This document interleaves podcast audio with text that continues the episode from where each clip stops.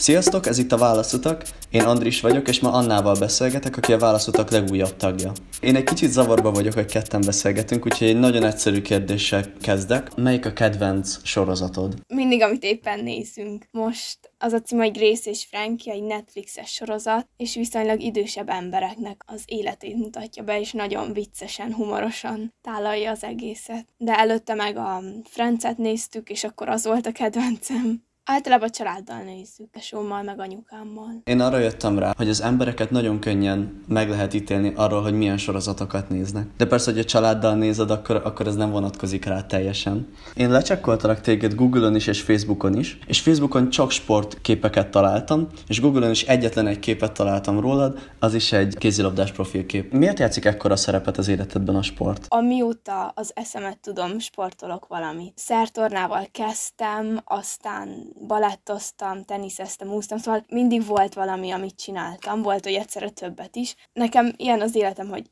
iskola és sport nagyon fontos, hogy jelen legyen az életemben, és most már 6 éve azt hiszem a kézilabda állandósult, és azt csinálom, nagyon szeretem, kikapcsol.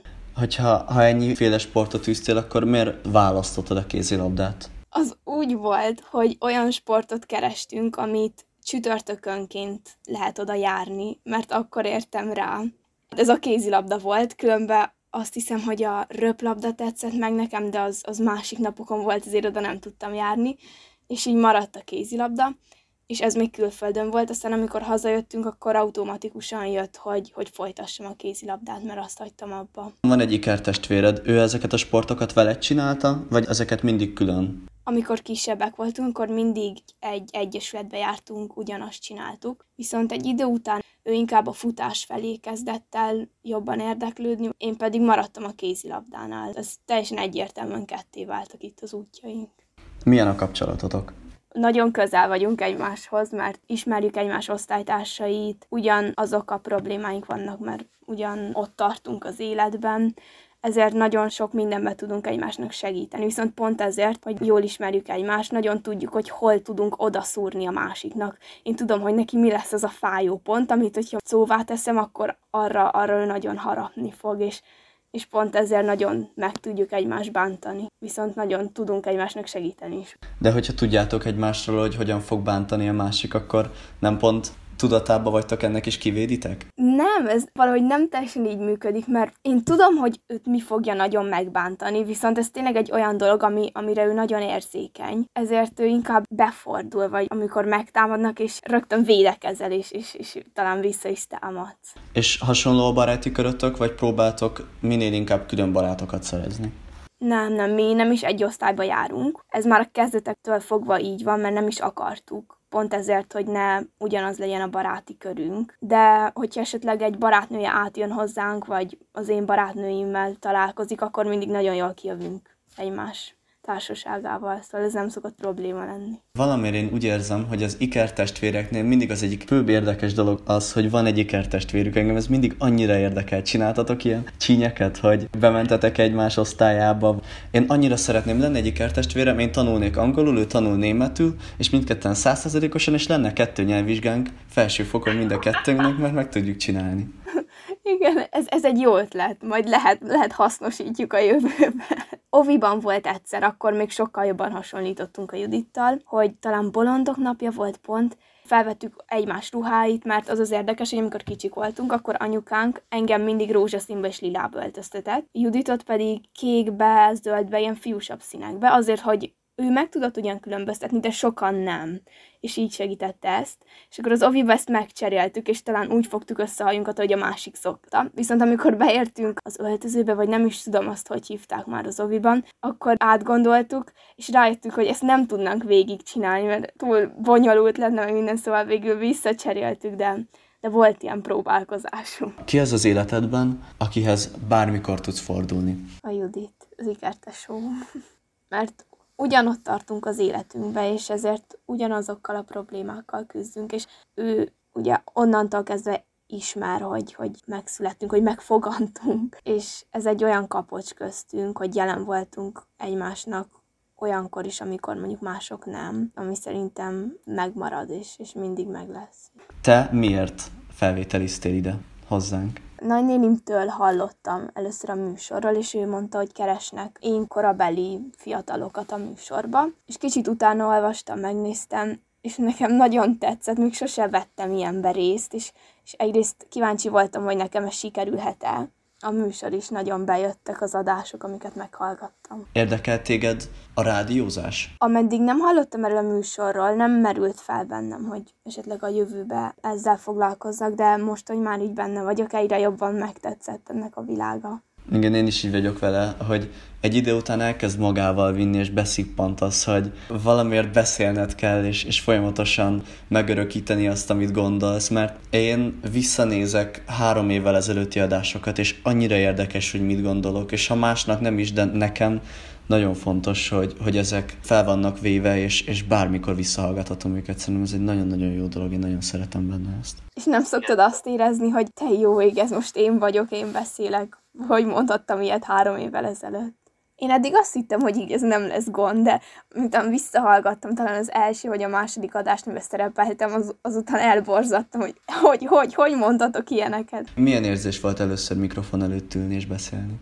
Én először nagyon megijedtem, mert akkor mondtátok, hogy ugye nem szabad a kezedet mozgatni rajta, vagy az ujjaidat, megvigyázni kell, mert behallatszik, és az is olyan izgalmas volt, hogy akkor most jól fogom, vajon jól tartom? Nem szuszogok bele, meg jól tartsd a mikrofont, az is izgalmas volt. Mi volt a legnagyobb félelmed, mielőtt leültél? Mi az, amit te a legnagyobb hibádnak tartasz?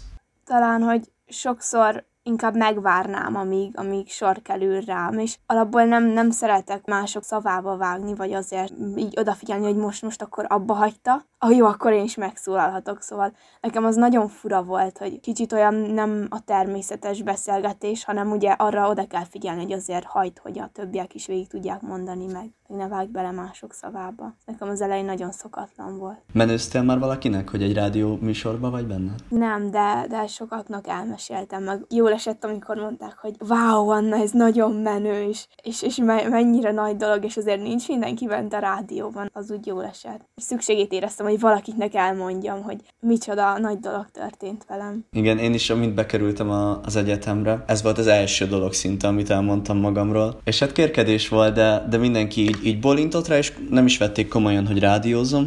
Aztán utána egy héttel rá megkérdezte valaki, hogy melyik rádióban, és mondtam, hogy a Kossuthon, és onnantól kezdve megnyertem az embereket, mert valamiért a Kossuth Rádiónak van egy olyan hírneve, amit mindenki olyan nagy rádiónak vesz. A barátaid hallgatnak téged? Igen, egy párnak rögtön elmondtam, miután sikerült, és felvettek, és akkor többen kérték, hogy küldjem át nekik. Aztán, amikor én is visszahallgattam a műsort, akkor rájöttem, hogy ajjaj, nem biztos, hogy akarom, hogy ezt mások visszahallgassák. És akkor most már azért megválogatom, hogy kiknek mondom el, de valószínűleg ez változni fog, mikor már hozzászokom, hogy mindenki hallhatja, még nagyon szokatlan is, furcsa érzés, de igen, van, aki mondta, hogy meghallgatott, és tetszett neki, és fogja hallgatni. És tényleg van egy barátnőm, aki írt is, hogy majd mindenképpen szóljak neki, hogyha ez az adás bekerül, vagy felkerül a netre, mert hogy ő mindenképpen meg akarja hallgatni. A legutolsó emlékem arról, hogy megmutatom a barátaimnak az adást, az volt, hogy elmentünk Balatonra haverokkal, leültünk ebédelni, és egy haverom poénból berakta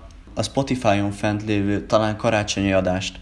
És nekünk az egy olyan felvétel volt, ami nagyon szépen építkezett, és a végén volt egy egész romantikus megszólalásom, hogy mennyire szép, mikor találkozik a család, meg valami ilyesmit mondtam, hogy könnyek szöknek a szemekbe. Tényleg nagyon, nagyon belső dolgot mondtam, és ott ültünk egy buli közepén az asztalnál, és nagyon-nagyon rossz volt visszahallgatni, mindenki rám nézett, és akkor megkérdeztek, hogy Andris, valami baj van, vagy mondd el nyugodtan, és nagyon-nagyon rossz élmény volt, úgyhogy én nem nagyon szeretem megmutatni. Szerinted mi az értelme a válaszutaknak? Nekem ez volt az első kérdés, amikor beléptem a castingomra, ez volt az első kérdés, amit feltettek, és nem tudtam válaszolni, úgyhogy téged is megbombázlak ezzel a kérdéssel. Szerintem mindenkinek más az értelme, ami talán nekem a legjobban az értelme, hogy olyan témákról is beszélgethetek, amikről mondjuk magamtól nem beszélgettem volna a barátaimmal. Sok adásban olyan dolgok jönnek elő, amikről nekem nem jutott eszembe, hogy erről is lehet egy érdemleges és izgalmas beszélgetést folytatni, és aztán mégis tök jó dolgok sülnek ki belőle. Sziasztok! Ez itt a Válaszutak, és a mai napon Zsejkével fogok beszélgetni, hogy egy kicsit jobban megismerjem őt, mert még remélem, hogy hosszú ideig fogunk együtt dolgozni a Válaszutaknál. Sajnos ez a beszélgetés nagy technikai nehézségek árán, illetve azt követően jött létre, úgyhogy akadt némi problémánk itt a felvétel során. Zsejke, kérlek, mesélj egy kicsit magadról. Hogyha 3 szóban kellene jellemezned magadat, akkor mi lenne ez a 3 szó? Talán az első szó, ami eszembe jut, az a megbízható, mert a barátaim szerintem 100%-osan megbízhatnak bennem, a titkuk jó helyen van nálam, és ez régen nem volt rám annyira igaz, viszont a tavalyi karanténban nagyon nagy önismeretet tartottam tudat alatt, és szerintem nagyon sokat változtam, és ezáltal nagyon megbízható ember lettem. A második szó, amit magamról mondanék, az talán a bolondos, mert a barátaim között, a nagyon közeli barátaim között meg tudom mutatni egy olyan oldalamat, ami tényleg 100%-osan őrült, és nem a komoly gondolataimat, meg tulajdonságaimat mutatom, hanem olyan vagyok olyankor, hogy a saját lábamban elbotlom, csak úgy nevetek minden hülyeségem, úgyhogy a második szó bolondos, és a harmadik szó az pedig talán azt mondanám, hogy céltudatos. Vannak céljaim, amiket nagyon el szeretnék érni, viszont nem olyan maximalistaként, hogy tényleg kőbe van vésve. A megbízhatóság megjelenik az életed minden területén, például az iskolában is. Hogyha egy feladatot ki kell jelölni, hogy ki kapja az osztályból és kivégezze el, akkor mondjuk a tanár rád gondol elsőként, hogy te vagy-e az osztály agya, a megbízható, a pontos. Nekem ezek a szavak jutnak eszembe rögtön a megbízhatóságról. Nem feltétlenül azt mondanám, hogy az osztály agya vagyok, viszont az osztályfőnököm szerintem megbízik bennem, és sok mindent rám mer bízni. A programok szervezését például, vagy az iskolában az osztályomnak az egyik dökképviselője vagyok, úgyhogy szerintem az iskolában is érvényes ez a szó rám. Hogyha arra gondolok, hogy valaki diák önkormányzati képviselő az osztályában, akkor rögtön arra asszociálok, hogy biztosan népszerű. Ez nálatok is igaz? Te az osztály középpontjában vagy? Nem. Szerintem a mi osztályunkban nincs ilyen ember, aki abszolút osztály középpont. Inkább azt mondom, hogy nagyon nyílt vagyok a többiekkel, és barátkozós típus, viszont semmiképpen nem hívnám magamat az osztály középpontjának. Sok fiútesód van, fiú barátaid is vannak? Igen, annak ellenére, hogy mindig fiúk között vagyok itthon, ugye? Annak ellenére nagyon igénylem az iskolában is, és a barátaim között is a fiúknak a társaságát, mert azt gondolom, és szerintem ezzel nem csak én vagyok így, hogy egy fiúval teljesen másképp lehet beszélgetni, velük teljesen másképp lehet szórakozni, sokkal másabb a nézőpontjuk, mint egy lánynak. Én emiatt nagyon-nagyon igénylem azt, hogy mindig legyen 1-2 fiú, akire támaszkodhatok. Sok időt szoktál együtt tölteni a barátaiddal? Most ugye karantén van, úgyhogy kicsit nehezebb, de meg tudjátok oldani ezeket? A szabadidőmnek a 70%-át igyekszem a barátaimmal tölteni, velük érzem teljesen szabadnak magamat, és nagyon embercentrikus vagyok, és nagyon függök attól, meg nagyon függ a hangulatom attól, hogy éppen találkozom-e barátokkal, vagy sem. És a karanténban 100%-osan meg tudom oldani, hogy minden héten 1-2 találkozót, de inkább napi szinten találkozót barátokkal összehozzak. Mert itt a közelemben is laknak barátok, szóval, hogyha a városiakkal nem tudok találkozni, akkor a nagykovácsiakkal találkozom, és ez fordítva is igaz. Ezt annyira jó hallani, mert nekem a karanténban nagyon nehéz volt tartani a kapcsolatokat személyesen a barátaimmal, és inkább az online térbe szorult, amit én személy szerint rettenetesen utálok. Hogyan viszonyulsz az online kapcsolattartáshoz? Most mondtad, hogy nem nagyon kényszerülsz rá, viszont például a tanítás most online formában zajlik. Rád ez milyen hatással van? Amikor elkezdődött az online tanítás, az elején nagyon depressziós voltam, vagy nem is depressziós, hanem kicsit magamba fordultam, mert, mint mondtam, tényleg nagyon embercentrikus vagyok. Márciusig nagyon szerettem, decembertől márciusig, mert barátnőimmel együtt tanultunk, átmentünk egymáshoz, és ott ültünk minden órán, és az úgy nagyon jó volt. Viszont amikor jött a harmadik hullám, és elkezdett erősödni a vírus, sajnos újra otthonra kényszerültünk, és most már egyre nehezebben élem meg ezt az egészet. Nagyon-nagyon nehéz a gép előtt ülni egész nap, és azért délelőtt csak online tudok kommunikálni a barátokkal, és ez egészen más. Tehát annyira nem tudjuk átérezni egymás helyzetét, mégis át tudjuk érezni, de egy részről mégsem, és hát nagyon fárasztó. Ha már az iskolánál tartunk, mesélj egy kicsit arról, hogy mik a kedvenc tantárgyaid.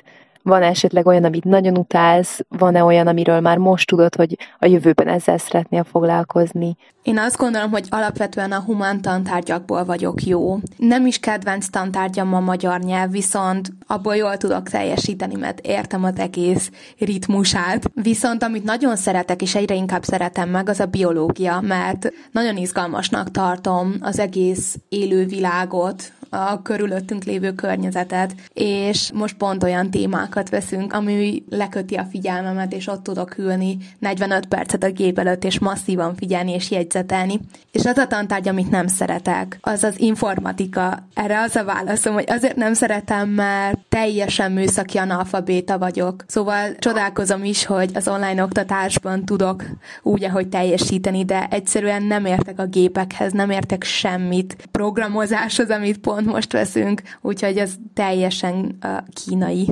Mondtad, hogy a BIOS és a magyar az a két tantárgy, ami a legjobban érdekel, viszont azért ez a spektrumnak eléggé a két széle. És hogyan fogsz pályát választani? Van már valami elképzelésed, hogy mi szeretnél lenni, hogyha nagy leszel? Én alapvetően orvosnak készülök, és ezt 3 éves koromban döntöttem el. A nagymamám nyomdokaiba szeretnék lépni, és ez egyfajta emlék, egyre inkább ez lebeg a szemem előtt, viszont úgy érzem, hogy nem vagyok képes ennyit tanulni, amennyit kell az orvosira. Mert olyan ember vagyok, aki leül tanulni, és 10 perc után egyszerűen nem bír több információt befogadni az agya, és inkább az órán figyelek, és ott próbálom meg memorizálni a dolgokat, mert tanulni egyszerűen nem tudok. Nincs meg hozzá az a motiváció, meg nincs meg hozzá az a türelmem, ami kéne.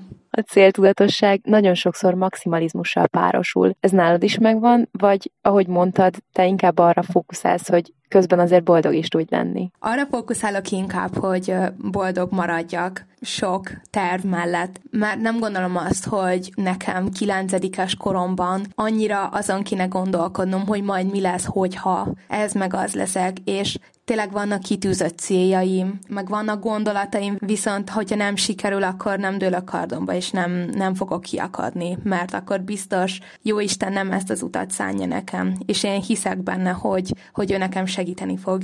Nem csak pályaválasztásban, hanem az egész életem útjában. Mi más van még, amit szívesen csinálsz? Mik a hobbiaid? Ha ezt lehet hobbinak nevezni, én nagyon-nagyon szeretem a népművészetet. Élek-halok a néptáncért, csak sajnos ezt a Covid miatt, meg a gimnázium miatt abba kellett hagynom éveleimet, nem tudtam összeegyeztetni az időmet a néptánccal, viszont ezt mindenképp folytatni szeretném jövőre egy együttesbe. Nagyon szeretek sminkelni magamban itthon, de utcára nem szoktam sminkel kimenni. Ez mindig egy jó dolog, mert akkor mindig alkothatok, meg nézhetek videókat, amik inspirálnak. Ilyenkor mindig egy kicsit szebbnek érzem magamat, és ez lök egyet az önbizalmamon. Nagyon szeretem még a hajamat fonogatni, vagy besütni, vagy pont, hogy kivasalni. Szépségápolási dolgok is, hobbiaim, ha lehet így hívni őket. Mondtad, hogy néptáncolsz. Lehet ilyet mondani, hogy sportszerűen néptáncolsz, vagy versenyszerűen néptáncolsz? Ez inkább hobbi, vagy inkább sport? Valamikor vannak olyan napok, amikor nem szívesen megyek néptáncolni, mert úgy érzem, hogy hátam közepére kívánom az egészet, és inkább otthon szeretnék sorozatokat nézni, meg filmeket. Viszont alapvetően ez felszabadító érzés, amikor mehetek, mert olyankor stresszmentesen, teljesen felszabadultan tudok táncolni, amit szintén nagyon szeretek, és a néptánc szerintem az egy nagyon komoly sport, és nagyon sok mindenki szokta mondani, hogy nem is az, egyáltalán nem komoly, a sakkal szeretik egy csoportba rakni, hogy ugyanannyira sport, mint a sakk. Hát ezek nagyon nagy tévhitek. A néptánc ez egy nagyon mozgásos sport, viszont nem úgy űzik az emberek, mint hogy egy sport lenne, hanem általában hobbiként. A néptáncon állandó párokkal táncoltak? Nem, legalábbis a mi korosztályunk még nem. A nagyobbak már néhol igen, de alapvetően nem mindenkivel próbálj megtáncolni, a kicsit ügyetlenebbel is, a nagyon profival, magasabbakkal, alacsonyabbakkal, hogy mindenféle partnerrel kipróbáld magad. Mit vársz a Válaszutaktól? Hogyan nézel most a közös munka elé? Fontosnak érzem nagyon még, hogy a nagyoknak az tudását fokozatosan én is átvegyem, és remélem, hogy megtanít a Válaszutak rendesen kifejezni magamat, szépen beszélni, és az egész csapatnak a hangulata az már most nagyszerű, úgyhogy még csak 1-2 hónapja vagyunk a részesei, meg a tagjai. Zsejke, majd próbálunk neked mindenben segíteni, hogy mikor elhagyod a rádiót, majd végzős korodban, akkor úgy tekints vissza ezekre az évekre, hogy igazán hasznosak voltak, és megtanultad kifejezni magad. Mindenben itt leszünk neked, ezt garantálhatom, főleg Máté és én. Ez volt a Válaszutak. Köszönjük, hogy hallgattatok minket. Kövessetek be Instán, és hallgassátok a műsorainkat Spotify-on is.